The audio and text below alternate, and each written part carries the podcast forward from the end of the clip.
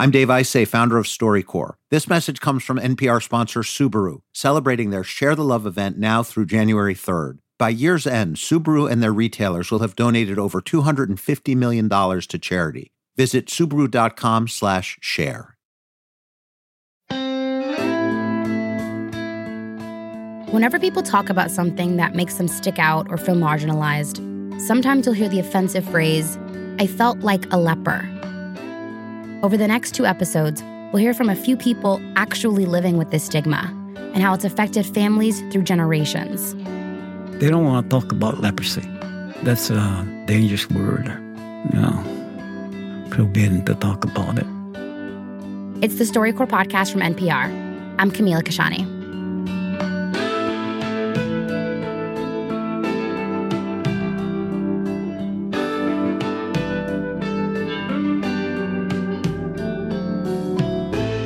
Leprosy is probably the most stigmatized disease in human history.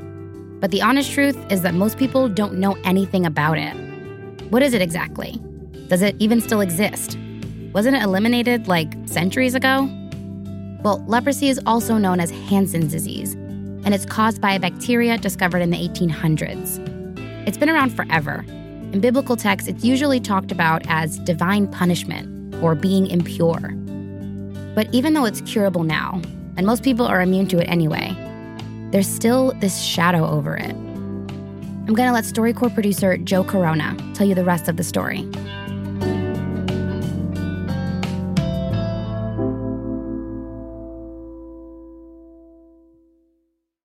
Earlier this year, I searched the StoryCorps archive for recordings about leprosy, but I didn't find many, and definitely none from people who have suffered from the disease. And so I kept on digging trying to find people who might want to share their stories with us. That's how I learned about Kalaupapa on the Hawaiian island of Molokai. It's the site of America's first and largest leprosy colony. Around 8,000 people have been sent there, ripped away from their loved ones, and forced to live a life of mandatory isolation. And this lasted until 1969. Almost all of them were native Hawaiian. This was so common that it was given the name the disease that tears families apart. We're still in a global pandemic, so I wonder what it had been like for the people sent to Kalaupapa all those years ago. Turns out, nine of the original 8,000 who were sent there are still alive. They are all in their 80s and 90s, and they still call the settlement home.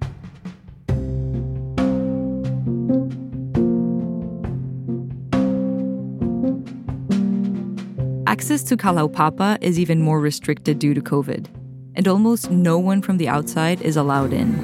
Okay, the engines are turning on. But after a few of the residents agreed to share their story with me, they let me in. And we're off. I flew in on a hot day in June and there were two people already waiting for me as I got off the plane. I'm Alicia Damien, and that's Barbara Jean. I'm Barbara Jean. I figured. Well, I knew Sister Alicia from the photos. Nice to meet you. Yeah, we'll see your friends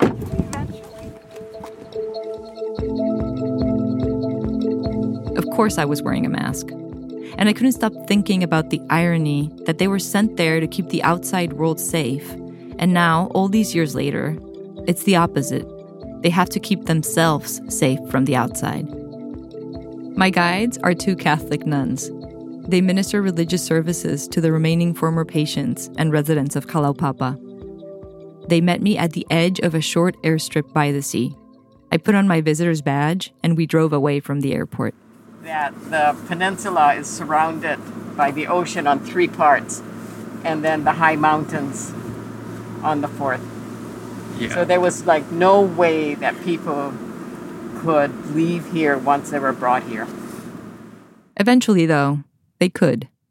But after the mandatory isolation was lifted in 1969, some people decided to stay. Now, people in Kalaupapa, they live life just like the rest of us. For example, Sister Barbara Jean showed me some of their local news. Oh, it's your sewing yes. Well, right now we are sitting in front of our settlement bulletin board. So 2022, COVID, and we have no confirmed cases as yet. The next item is the seal pups that were born, and that would be seven so far. A little while later, I was walking around and I bumped into someone. Hi! I just saw Lionel. 77 year old Lionel Kaavaloa first came to Kalaupapa when he was hired to do some road work in the 1980s, so he's not a former patient. But he later learned one of his family members was. He remembered that time in his StoryCorps interview. My cousin Boogie was four years older than I am. His first name is Clarence. He was really playful. and it didn't seem like there was something wrong with him. So I think I was about seven or eight years old. And the Department of Health came to the house and they brought us out one at a time. And they inspected us, started from the oldest to the youngest. They were looking for the bruises. That thing eats you from the inside out. The next day when we went to school, Boogie was missing. He just like you wake up one morning, go to school, and you look around and says, somebody's missing. But we don't ask questions when we were kids. No. I didn't know when I was a small kid that that was happening. I think my older sister knew, but my mother told her not to say nothing. So I didn't know where Boogie was.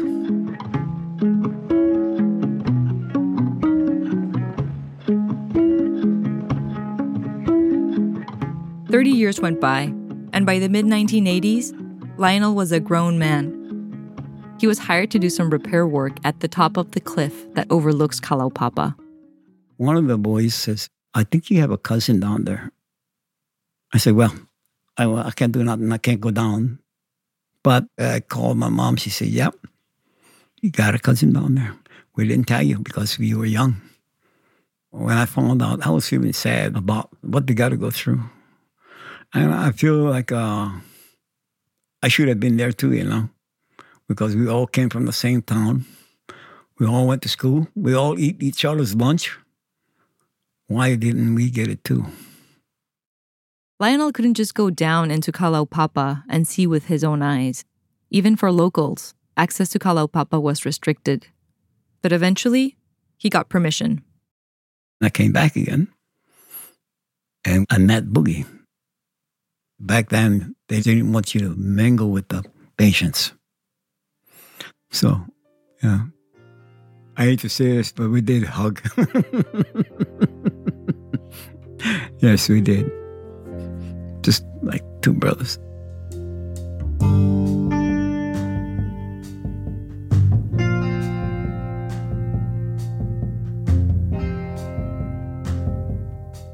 After that, they stayed close up until Boogie's death. Clarence Boogie Kahilihiwa died in 2021. He was almost 80.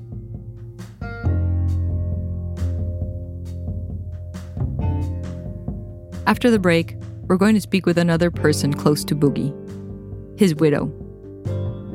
Stay with us.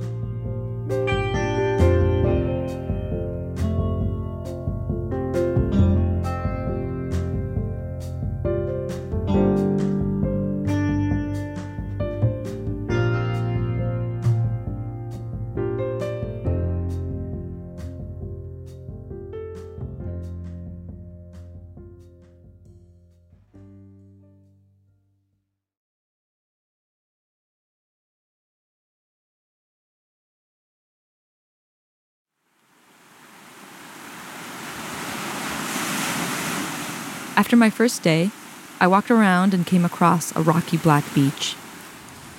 First day in Kalaupapa, Molokai. And honestly, it's it's been a little bit overwhelming. I mean, it's like being in the middle of paradise, but completely isolated. I'm looking at the cliff right in front of me that kept patients in here the natural prison that this place was. And um, the policies that separated families went on until the ban was lifted. But the thing that breaks my heart is that children born in Kalaupapa were taken away from their mothers at birth out of fear that they would catch leprosy, or the sick, as it was called. To this day, children under the age of 16 are not allowed into Kalaupapa because of how triggering it could be for a former patient to see a minor. Which leads me to my next interview. Yeah, pretty sure it's this way. Just me walking. in My very cute jumper because I wanted to be presentable for Ivy. 86 year old Ivy Kahilihiwa was diagnosed with leprosy when she was a teenager and was sent to Kalaupapa in 1956. I had one more year in high school. I couldn't make it. I had to go to the doctor because something was wrong with me, my hand and my face. So the doctor told me, I have a secret for you. You have to go, but I'm not going to tell you where. And he said to my parents that I have to leave them. So I don't know how many years go by, but I'm still here. This is my home. Ivy's biggest hardship was not being able to raise her children. She had three kids from prior marriages, but as was the policy, they were all taken at birth and placed with other families. They were able to stay in touch over the years, but it was complicated. Ivy sat down to talk with her granddaughter, Jessica Sanchez. The whole time we thought that, oh, you never liked mom, you know, Yeah. like, so uh, when we used to come down, I was like, why I gotta go with Grandma Ivy for? She never like mom, so why I gotta go? But at the time, you know, we young, dumb, don't really know. So I'm just happy that I got to learn. So how did it make you feel when you heard I got the job in Kalaupapa? That I was coming for work? My dear girl, I was overwhelmed. I thought to myself that I'm going to have my granddaughter work here and to see her. Do you, you think me and you got closer since me being here? Yep, I think so. I don't know. We are, we are. we are much closer now. Besides being with you, my other favorite thing is just being in Kalaupapa and getting to know the other patients better. yeah, And, you know, just keeping that memory that nobody else can get. You know, yeah. if you don't get to meet the patients, you never experience Kalaupapa. you're the lucky one. Yeah. Thank you, Grandma, for coming. And thank, thank you for being here. I'm happy for you to come down here and you're happy to be here with me. oh, yeah, I am.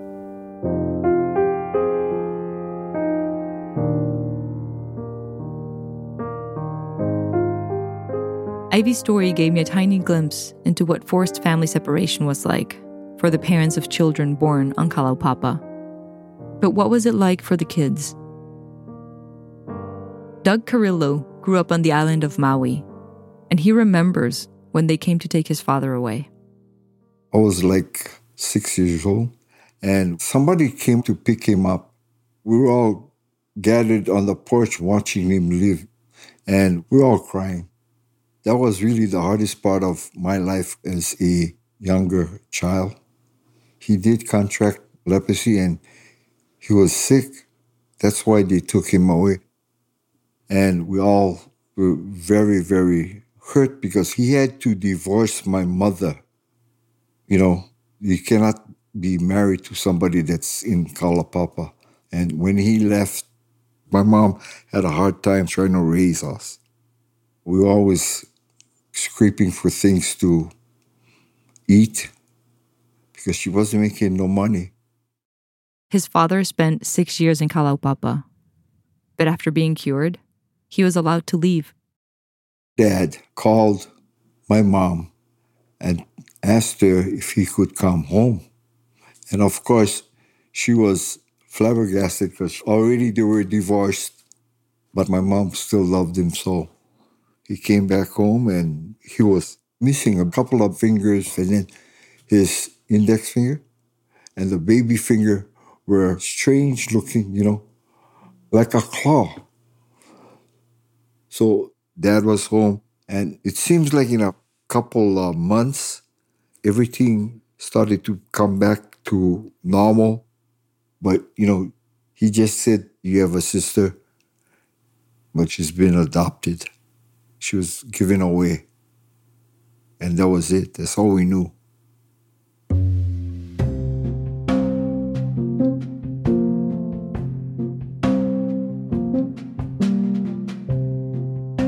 During those six years on the island, Doug's father had a baby with another patient. And like we heard with Ivy's story, that child was taken away. I was that girl that you guys didn't know about. And finding you took 55 years. Next week, we'll meet her.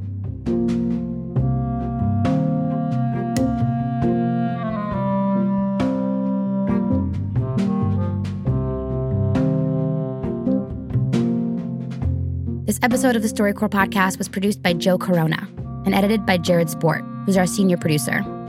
Our lead producer is Eleanor Vasili. Max Young Jungreis is our associate producer. Our technical director is Jarrett Floyd, who also composed our theme song. Our fact checker is Erica Anderson. Our story consultant is Jasmine Morris. Special thanks to Ben DeHaven. To see what music we use in the episode, go to storycorps.org, where you can also check out original artwork by Lynn Lucien. For the StoryCorps podcast, I'm Camila Kashani. Catch you next week.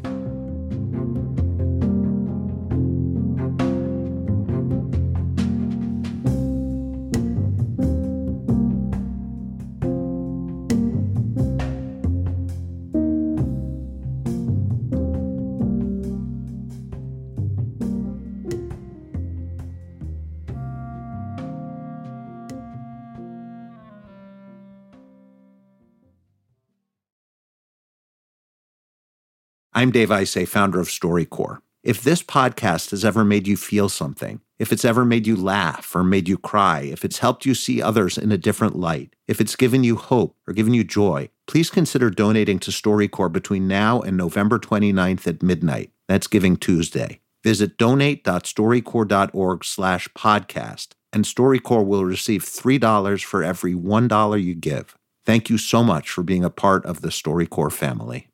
Support for this podcast comes from the Corporation for Public Broadcasting, a private corporation funded by the American people.